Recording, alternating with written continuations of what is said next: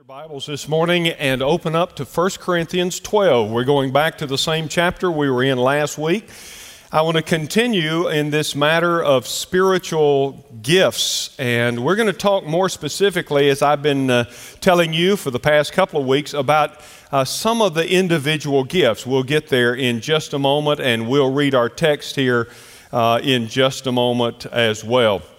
Many of you, of course, are familiar with. Uh, uh, some say the most historical event that happened since the discovery of America, and that was in 1969, July, when America landed on the moon. Apollo 11, three men went to the moon, two men actually walked on the surface of the moon, and uh, many of you remember what you were doing. You probably, I was I guess I was a, a young uh, boy at that time, and I, I, do remember our family gathering around a, uh, a television set that we had. My dad called us in and said, Everybody's got to see this. And we gathered around and we watched as Neil Armstrong stepped off the lunar module and touched down on the surface of the moon and uttered those famous words that's one small step for a man and one giant leap for mankind. You remember where you were. How many of you remember that and remember watching that? And we were just in awe of what happened. These three men uh, at the moon, and two of them literally on the moon. When they returned from their epic voyage, Michael Collins, who had been the, the head of the command module which orbited the moon while the two men were down on the earth, in a press conference, he said, All this is possible only through the blood, sweat, and tears of thousands of people. He said, All you see are the three of us, but underneath the surface are thousands and thousands of other people.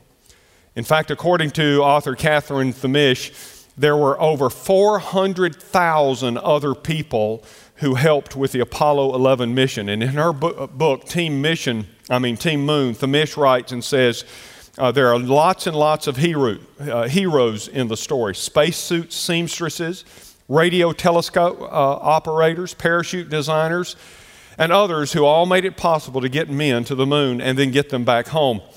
And let the rest of the world watch it while it all happened. She writes about those at Kennedy Space Center, some 17,000 engineers, mechanics, soldiers, and contractors, and other workers set up the enormous missile for its launch. And then there were the two Bobs in Houston that monitored just how much fuel was left in the lunar module during its descent to the lunar surface. Team Moon also included a 24 year old computer whiz kid named Jack Garman who helped work through some worrisome computer glitches during the Eagle's uh, approaching uh, landing. The computer code that ran all the systems was developed by a team of software engineers at MIT led by a lady named Margaret Hamilton. Roughly 500 people worked on the spacesuit alone, including one seamstress who commented, We didn't worry too much until the guys on the moon started jumping up and down in their suits. And that gave us a little bit of an eyebrow twitch. And it's no wonder that Neil Armstrong, the first man on the moon, would later say that as he took his first step on the moon, he immediately thought about all those 400,000 people who had given him the opportunity to make his first step. You see, we saw three people, but there were far more people who made it happen. People we don't know their names, never will know their names. History doesn't even really know their names, but it couldn't have occurred without them. Well, that's a perfect description of what the Bible says the church is like. It is a body full of uh, multiplied uh, uh, gifts and people and individuals all working together, some out front, some that you see but most behind the scenes, and all of them are essential to the working of the church and the kingdom of God. If you're physically able to do so, why don't you stand with me as we read, continuing in this chapter, chapter 12 of 1 Corinthians. We're going to pick up in verse 12, but I want you to keep your Bibles open this morning because I'm going to refer back to the verses that we read last week. In verse 12, Paul writes and says, For just as the body is one, and has many members, and all the members of the body, though many are one, so it is with Christ. For in one spirit we were all baptized into one body Jews or Greeks, slaves or free, and all were made to drink of one spirit. For the body does not consist of one member, but of many. If the foot should say, Because I am not a hand, I do not belong to the body, that would not make it any less part of the body. And if the ear should say, Because I'm not an eye, I do not belong to the body, that would not make it any less part of the body. If the whole body were an eye, where would be the sense of hearing? If the whole body were an ear, where would be the sense of smell? But as it is, God arranged the members in the body, each one of them as He chose. If all were a single member, where would the body be? As it is, there are many parts, yet one body. Father, thank you for this variety of gifts that you have entrusted to us to perform your work.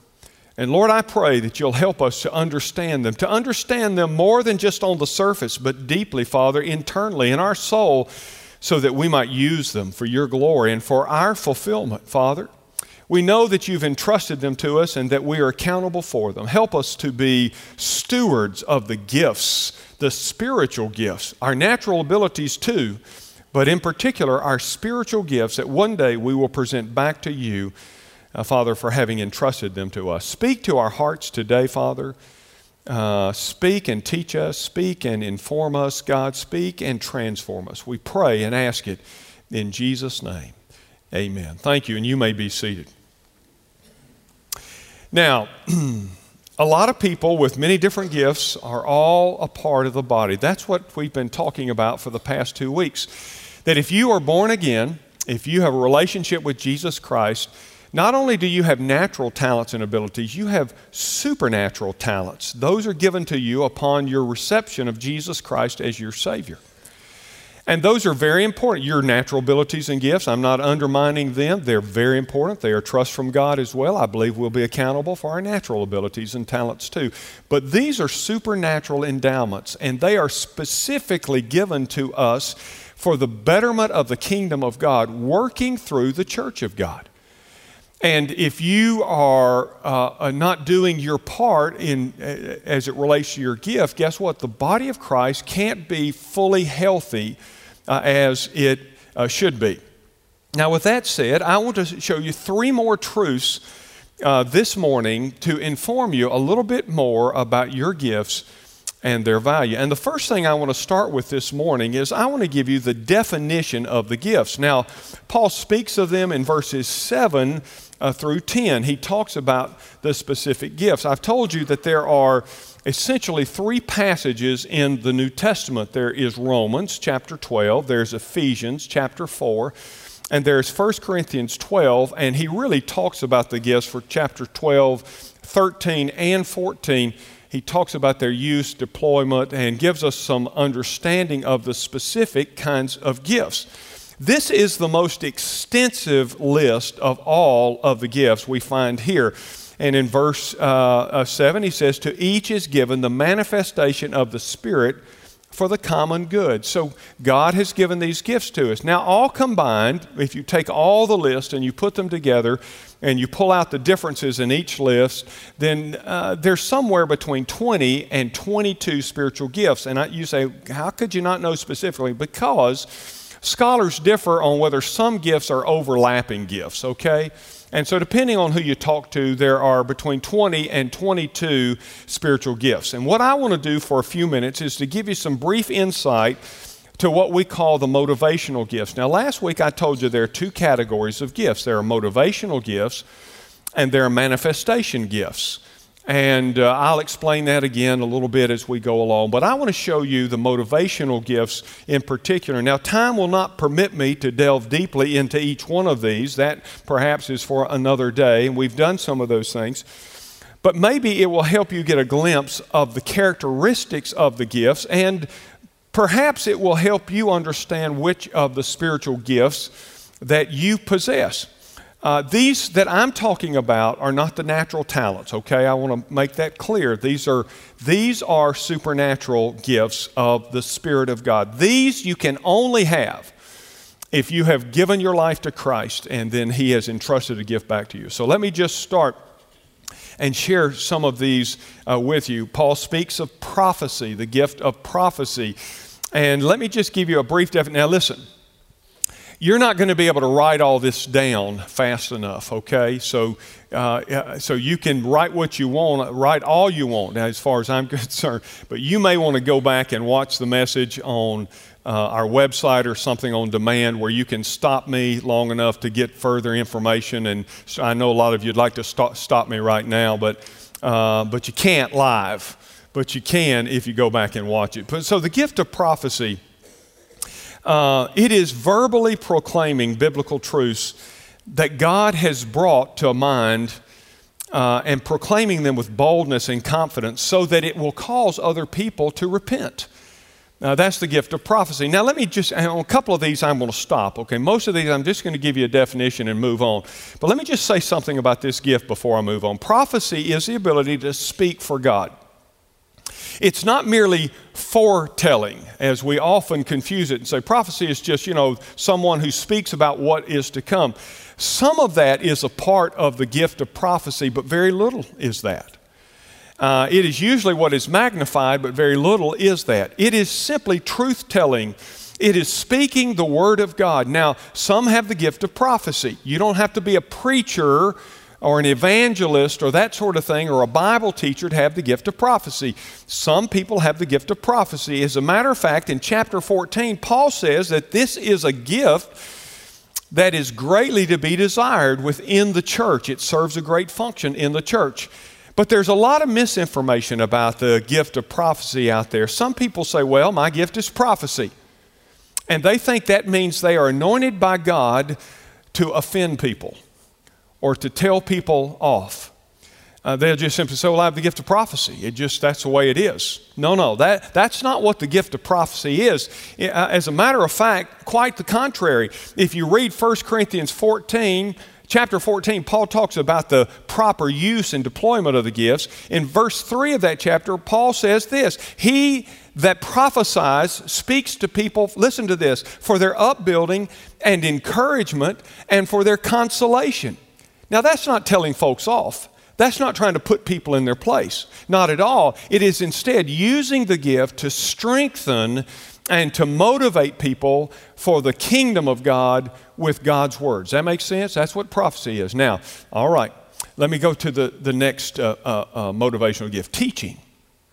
The gift of teaching. It's defined as the ability to explain biblical principles so that others may apply them to their lives. And uh, uh, so a teacher is different than a preacher, though some have the gift. Uh, some this is where there's some overlap. Some scholars say preaching, teaching is a similar gift. Uh, but uh, teachers tend to ha- uh, teach in great detail. Uh, if you want to, for example, if you've got a, people say, well, I can't teach Sunday school, I don't have the gift of teaching, that's nonsense.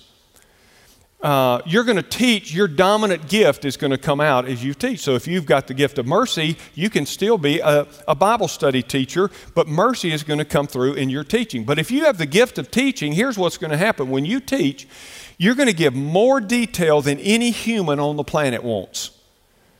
All right, a teacher will have so much detail. All right, that's kind of the way you can pick up on that. All right, then there's the gift of helps. And that is the ability to perceive the needs of other people and act with compassion toward that need and to do it with a joyful heart to meet those needs. There's great fulfillment, even if it requires personal sacrifice. Now, there were some people, 27 plus of our people, who served Thanksgiving dinners to the homeless. Uh, 545 people were fed thanks to your generosity. Complete meals that you provided. Thank you for doing that. And there were 27 of our people who, who went and served, uh, helped serve those meals, along with others in our community who helped serve. I bet you a number of those people that went and served those meals had the gift of help. They got great joy out of helping someone in need. And it is that kind of expression that by helping someone else, you find great fulfillment.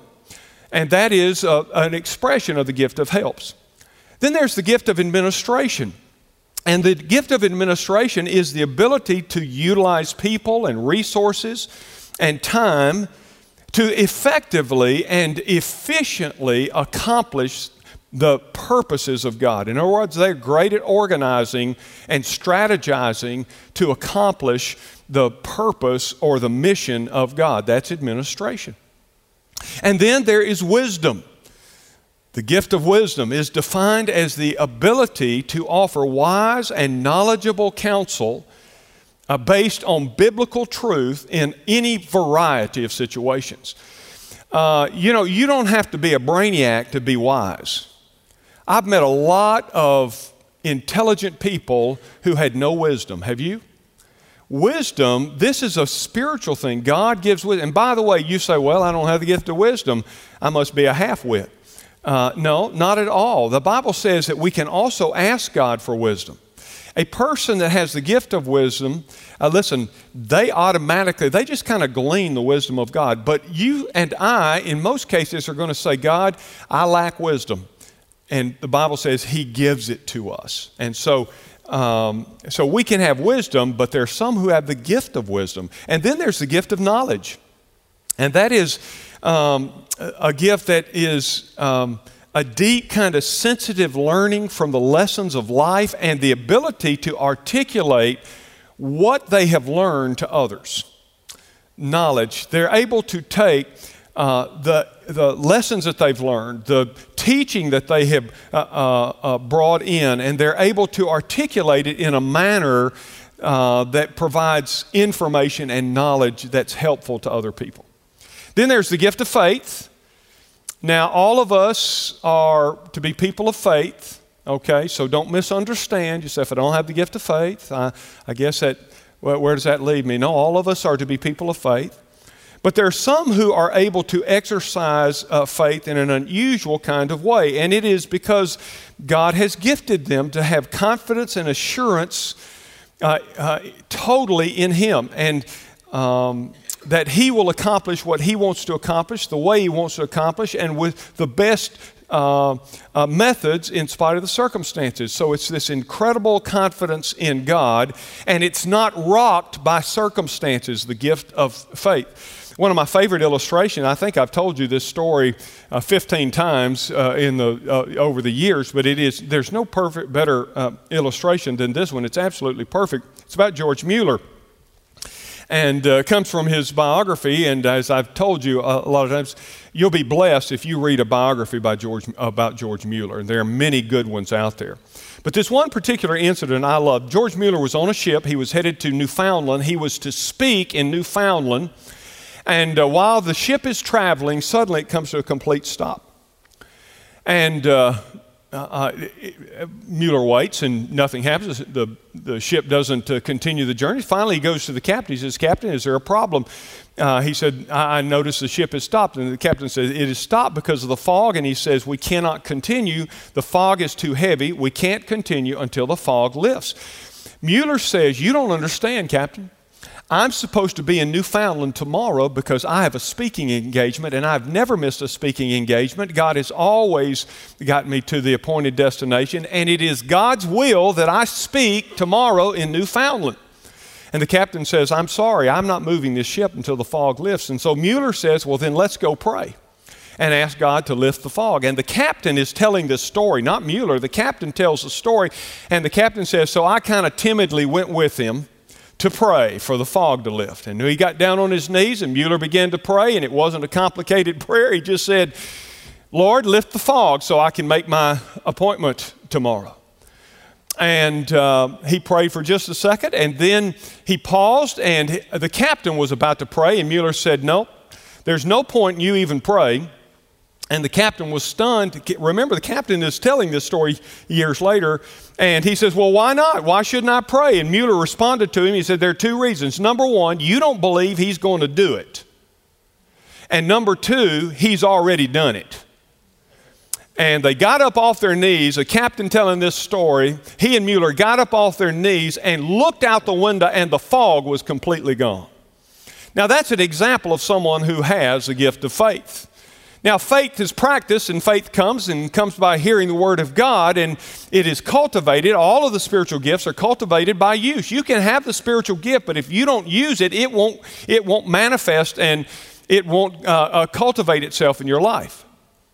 All right, so that's not everybody has the gift of faith, but those who do, their circumstances don't rock them uh, whatsoever. Uh, then there's the gift of discernment. And that's the ability to determine whether spiritual influence originated from the Holy Spirit or is a counterfeit. The ability to know if, uh, if the source of something is really from God or if it is a counterfeit, if it is a fake. That's discernment. Then there's the gift of the evangelist. We sometimes say evangelism, but in the Greek it's actually the evangelist, and that is the ability to, to direct conversations and dis- discussions in such a manner that it reveals a clear picture of the gospel and, uh, uh, and is easy for the person hearing to understand the message of the gospel. Not everybody has the gift of evangelist. Let me tell you, uh, let me give you an example. I don't have the gift of the evangelist. And by the way, not everybody that is an evangelist has the gift of the evangelist, okay? You need to know that. Because they're an evangelist doesn't mean they have the gift of the evangelist. Before I became your pastor, I headed up a division for our North American Mission Board. That is the agency within our Southern Baptist Convention uh, that is the counterpart of our international mission board. So we have our international mission board, then we have our North American mission board that uh, uh, uh provides, uh, has a mission to reach the North American continent with the gospel. And uh, I headed up a division called personal evangelism. I oversaw personal evangelism for our entire denomination, actually. And uh, because of that, uh, each year there would be uh, state conventions. Our staff knows about these things. They would have states have their annual evangelism conferences. Because I headed up personal evangelism, I frequently was asked to come and speak at those evangelism conferences where they'd bring in pastors from their various states and that sort of thing. And on one occasion, I was uh, preaching in New Mexico at the State Evangelism Conference, and I said, Now I want to surprise you with something today. I want to tell you, pastors, something, because there are many of you who say, I don't have the gift of the evangelist. I said, I oversee personal evangelism for the Southern Baptist Convention, and I want to tell you something. I don't have the gift of the evangelist. That, that's not my gift. But I said, Now, I've been sharing my faith since I was 14 years old. I've been telling people about Jesus and helping them into the kingdom since I was 14 years old, but I don't have the gift of the evangelist. And I said, But here's the truth I don't have to have the gift of the evangelist to do evangelism. And here's why because I have the commission of evangelism. So Jesus said, Go into all the world and make disciples. See, that's the Great Commission, we say. So I don't have to have the gift to be obedient. I just need to obey. Now, if you have the gift of the evangelist or the gift of evangelism, if you want, guess what? It just comes natural, it just flows out of you. We've got people in this congregation that have that. I have a couple of people that I know of in this congregation have the gift of the evangelist. I've seen one of them lead a stop sign to Christ. I mean, they're just that, that's way it just comes out with them. And people receive it too. I had a man on my staff in Florida, and he had the gift of the evangelist, and he could, he could start sharing the gospel with someone, and in just a few minutes, they would be so ready to receive Christ. And I could have taken the gospel and shared it with that same person, and in, in the same amount of time, they'd have been ready to punch my lights out. I mean, he, that's just the difference, okay? So, evangelism. Then there's the gift of pastor or pastor shepherd or pastor shepherd teacher, depending again on which uh, particular Bible uh, scholar you want to uh, refer to. And that is uh, the ability to encourage and to empower others uh, to fully to, to submit to the work of the Spirit in their lives uh, and to continue learning and growing and maturing in the faith. All right, pastor, teacher, nurturing and helping move a person along from one place to another place. It's a, a kind of leading process, all right? There's a gift of service, and that is the ability to cheerfully sacrifice time and make a personal investment that honors the needs and desires and goals of other people. Service, they people enjoy serving others. This is not the same as help, so some say it could be an overlap. This is service. I, I serve for the glory of God. I serve cheerfully. Uh, I'll give of my time and I'll uh, uh, do what I need to do uh, for God's glory. Then there is the gift of exhortation, encouragement, um, and that is the ability to challenge others to see their potential in Christ.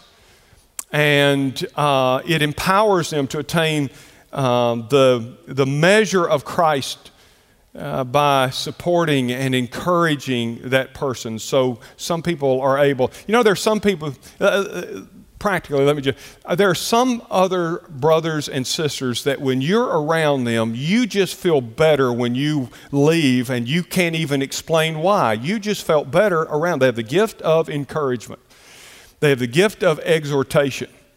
my mentor, I believe, uh, has that very powerfully. And, uh, and just being around him, you left encouraged. And I think that is true for uh, many people. And you probably know some of those people in your life that are believers, and, and you're inspired by their relationship with Christ, but also uh, you just feel better about God and about your own pursuit of God having been around them. There's the gift, then, next, of giving. And that is um, to give cheerfully and sacrificially to meet the needs of others and the work of the kingdom uh, of God, and to make any kind of adjustments necessary in order to continue to be a channel of generosity. And there are some people that that naturally comes. Now, most Baptists will say, I don't have that one. But the fact is, there are a lot who do. And uh, I've told you this before that God, uh, God loves a cheerful giver, doesn't He? But He'll take it from a grouch, too. I mean, that's about being obedient. But uh, the, the person has the gift of giving it just flows from them. And I want to tell you what's interesting when you watch that process. When they give, God just gives ads and ads and ads, and they have more and more, and they keep giving and they keep giving, and God keeps resupplying so they can give more. And so it, it's, and, and they have fun doing it. It's not like, I, okay, I'm going to give God this, and this is a sacrificial gift. It's a generous gift, but man, I'm nervous about it. They enjoy uh, giving. And then there's leadership, the gift of leadership. It's the ability to cast a vision and effectively communicate that vision and then pull all the pieces and parts together in order to accomplish the objectives of that vision. Let me move on quickly. There's mercy. It's the ability to empathize with pain and struggle and suffering of others while bringing comfort and kindness and patience and love. My wife has the gift of mercy and, uh, and that's good because I don't. And uh, there's compliment, uh, complimenting, uh, they complement each other. But mercy has the capacity to empathize with pain and suffering. And by the way, I just uh, tongue in cheek said, I don't have it, but that doesn't mean I'm exempt from showing mercy. Hello? Now be careful with all the gifts. Don't give yourself a pass on something that isn't your gift so you can say, Well, I, I don't have that gift. If you don't have the gift of mercy, it doesn't mean you're never to express mercy. Hello? That is uh, uh, an act of the Spirit of God operating in you. It just won't come natural to you. Does that make sense? All right. Then there's the gift of hospitality. Hospitality is the ability to interact with others and immediately make a person uh, a personal connection so that that person feels comfortable and welcome. Hospitality. And there's some people that have that gift. Uh, and uh, they can make those personal connections, and people feel relaxed and comfortable because of the way that gift has been expressed toward them. All right, now that's a quick overview of what we would call the motivational gifts. And if you're a believer, you have at least one of those, maybe more, but you have at least one of those, okay? And uh, down the road, if you want to take a gift survey, you can contact my office and we can recommend some uh, spiritual gift inventories that you can take. But, but the key is learning what gift you have and how to maximize the use of that gift. That's motivational gifts. Now, there are, as I said, manifestation gifts. And let me just quickly mention a couple of things. And the last two points are going to go real fast. But let me just mention a couple of things to you as it relates to manifestation gifts. What are they? They're gifts that Paul speaks about, like healing and tongues and miracles the interpretation of tongues. Uh, and these, these gifts are different in the sense that they are given in specific moments and for specific occasions, but they're not routinely expressed. Does that make sense? So they're given in a specific setting, a specific occasion or moment and uh, they glorify God in their proper expression, but they're not the routine expressions like the motivational gifts, which should be expressed in your walk and your growing relationship with Christ. Notice uh, verses 9 and 10 in this same chapter. He says, To another, faith by the same Spirit, to another, gifts of healing by the one Spirit. And see, he, he speaks about the manifestation gifts, he mixes them in and people often ask me, for example, uh, he, he refers to healing. People ask me, Ray, do you believe that God still heals miraculously and supernaturally? And my answer is absolutely. I, I believe that. And I think he heals sometimes miraculously through doctors. and through medicine. And I think he sometimes heals instantly. And I think he sometimes uh, he heals over time as well. I think all of healing is a gift from God. And sometimes I think it is miraculous. It's on the spot, it's instantaneous. I think sometimes it's a result of prayer. I have some occasions in my ministry prayed for people and, uh, and, and uh, received report back that uh, the doctors were astounded. It wasn't because of me, it was the work of God. And by the way, no expression of these kinds of gifts should ever point back to anything but to the glory of God. Uh, so I believe that God heals. I believe He heals in a variety of ways. Now, I don't know of anyone that has the gift of healing today. That doesn't mean that no one does, it just means I don't know anyone, all right? Now, there are plenty of people claiming to have the gift of healing on stage and in arenas, but I will tell you what ought to happen to substantiate that. Instead of standing on a platform and having people file by, I want one of these healers to go down to a children's hospital and walk through there touching the little ones and healing them. And listen, why not? Then their platform and their claim would have authority. I mean, why not do that, right? But we never see that. Listen, I do believe in healing, my friend, but God help those who fake the faith for their own gain. He also mentions miracles. Paul mentions miracles here, and I, I believe in miracles. Uh, the gift of miracles, the manifestation of miracles, which the apostles certainly had. Jesus told them as he sent them out that they would be able to do miraculous deeds and events. I believe that. I don't know of anyone.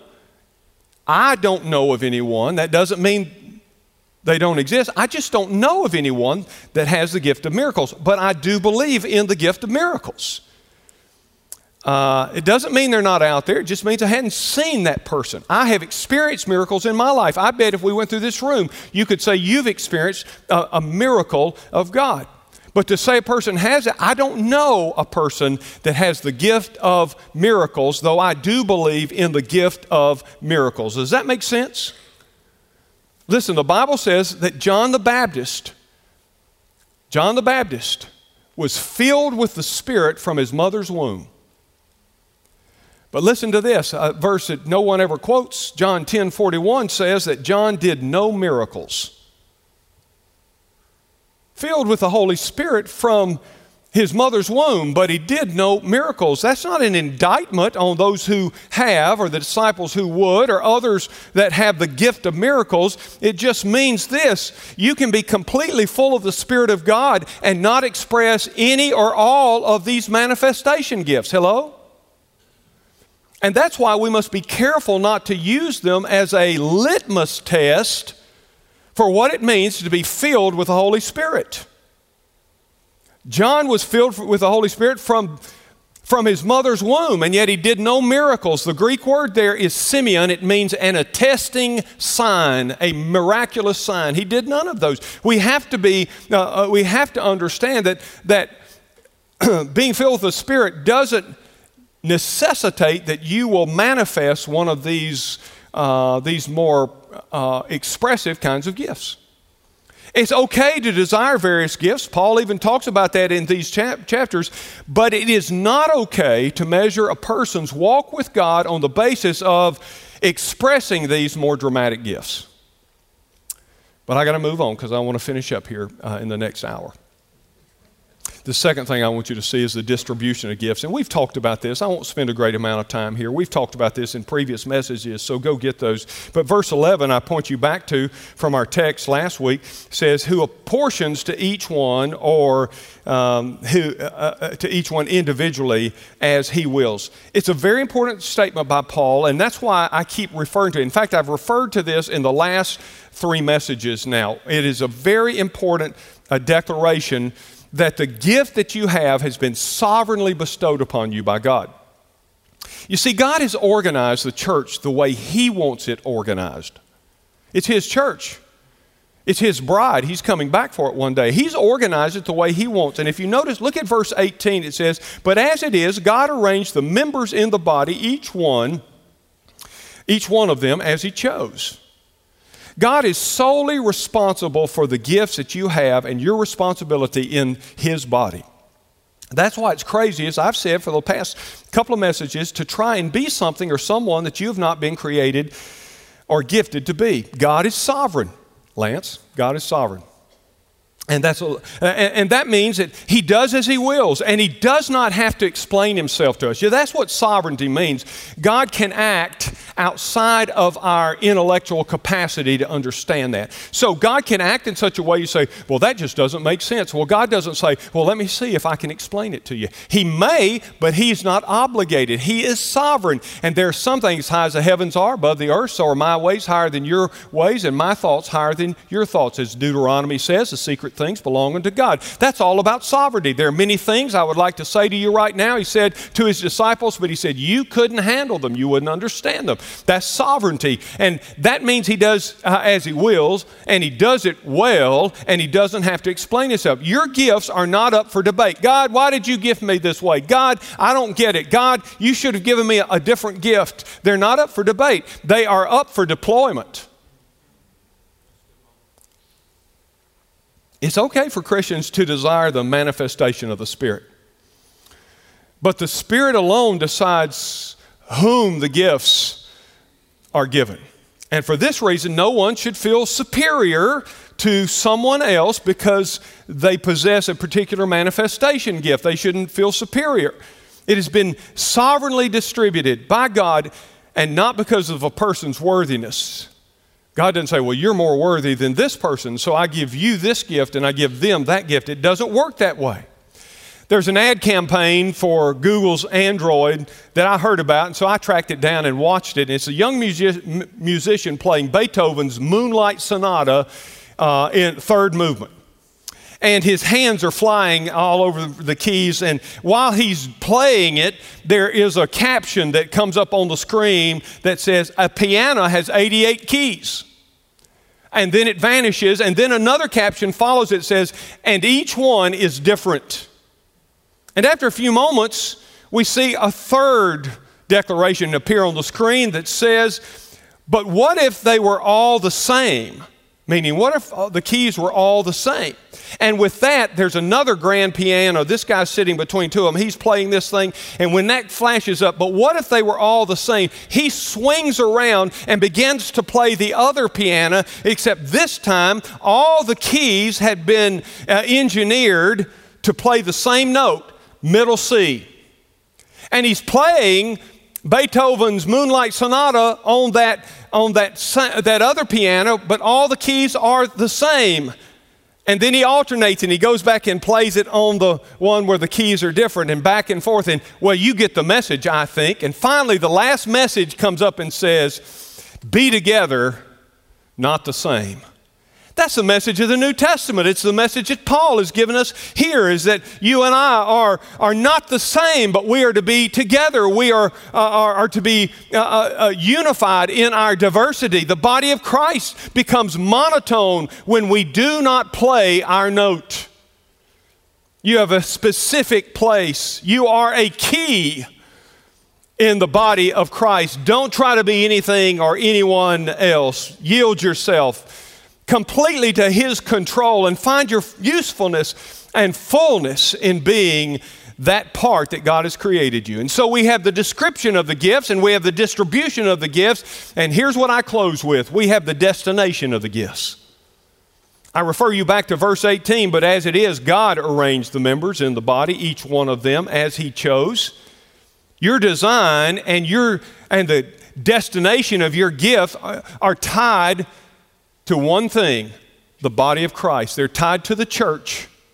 And that's why the expression of your gift is in the context, listen to this, it is in the context of the church. It is in the context of the body of Christ. Why did God design you the way you are? Well, there are a couple of reasons. There's a complementary reason, and that's because who you are is not about you. Who you are is about all of us in the body of Christ. That's why the destination of your gifts are to be deployed for the body of Christ. Your gifts are given to you to use as a complement to the rest of the body of Christ. Your gifts help me, and my gifts help you. And together, the church of God is edified. Christ Himself is glorified, and the kingdom of God is magnified. We really do need each other. God has designed it that way. I want to tell you one of the hardest things for me right now in this COVID is how much we need the body acting like the body maybe more than ever before. And we're so, uh, we're so dispersed. And we're, we're all over, but we're not together. We may, be, we may be in heart, but that's why the body gathers. I'm not trying to make anybody feel like, oh, well, you need to be here. My point is the body gathers. The body is not healthy if the body is not gathered and all the parts are not working together. Does that make sense? And I have to tell you, as a pastor, it's a hard, it's a hard thing because I know it's a season. I pray it's a season. But I also know this I've heard from people that say, I've, I've gotten so comfortable just staying home that really it has nothing to do with COVID. I'm just comfortable staying home. Well, that means that, that that's a dangerous place for the church when we get comfortable outside the gathering of the church. Right now, it's a serious time. I understand that. Don't send cards and notes and letters saying you don't understand me. I, I, listen, I understand more. than You know, I'm dealing with it every day with people that have sickness, all of those things. And remember, I've had it too. I've already had COVID. So I understand all of that. And so I'm not trying to guilt people into church. Oh, God forbid, I don't want to do that. I'm not saying there aren't people have vulnerabilities that should keep them out of church. And, and for goodness sake, if you have symptoms, stay home. But do you understand my point? My point is the body can't function the way it's supposed to function when the parts are not together. And uh, that's why we pray that God will reunite us and continue to bring us uh, back together because we need each other. You know, there's a lot of junk being said about the, joining the church today. It has nothing to do with COVID. I've had people tell me I don't have to, to go to church to follow Jesus. Well, okay. Then why were there so many local congregations in the New Testament? Or some might say, and, and I have had people say this to me, well, I just go where the Spirit leads me. Doesn't that sound super spiritual? But here's a problem with that. If you do not connect with a local body, then you can't add your spiritual gifts for the welfare of that local body to do the mission of God. We're clearly taught to do this. It is the premise of these entire chapters that we've been looking at. I want to tell you something. I believe now more than ever before. The church cannot be the church without the commitment from the body parts as the parts go, so goes the body. You see, for the body of Christ to be healthy, we're designed to complement each other. We do that with our gifts. And then there's a second uh, a reason that uh, I, I would share with you, and that is a constructive reason, not just a complementary reason.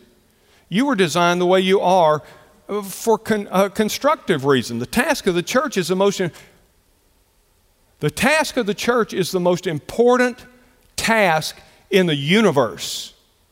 Con- connecting humanity to God is the most significant thing uh, we can do.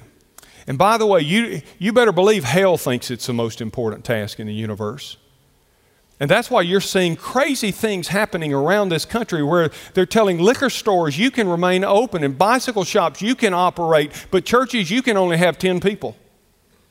You think hell doesn't know the mission of the church and hasn't unleashed and used anything?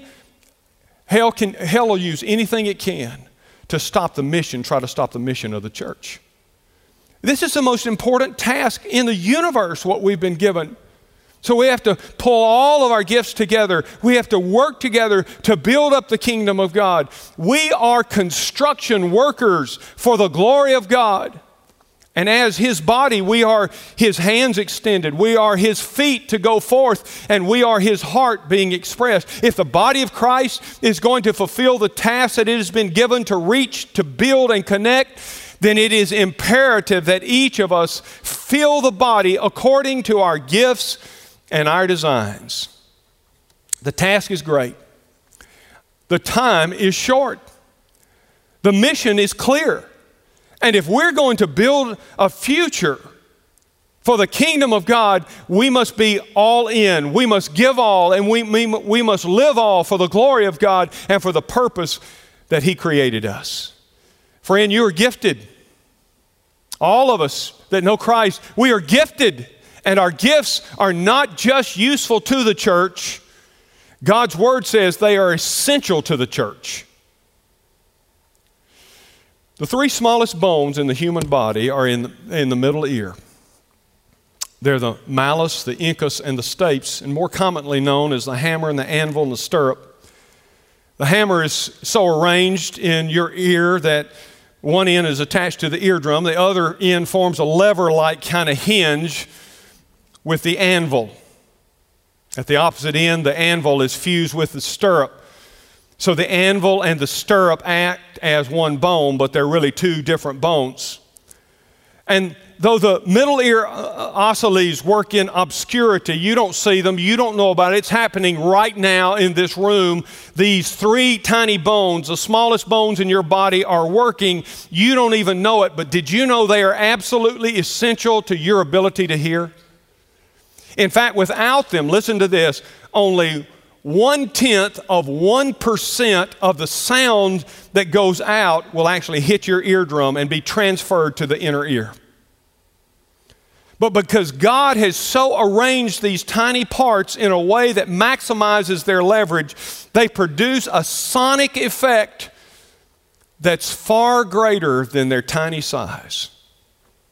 Well, just like that, just as the human body has no insignificant parts, those tiny parts think you couldn't listen to this message if they weren't functioning.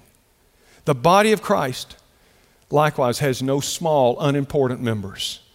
All of us have a place of influence it may be large, it may be small, it may be visible, it may be invisible, but we all have a vital role to play in God's plan for redeeming and restoring a lost world. We may be as well hidden as a bone in the inner ear or an internal organ or a foot inside a shoe, but every one of us, every one of us is absolutely essential to the eternal purpose of God.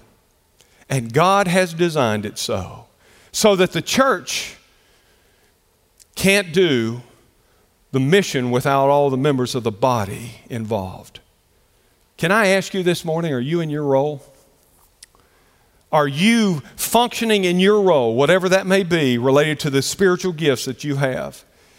Listen, it may not seem important now, but one day it'll become the most important thing in your life.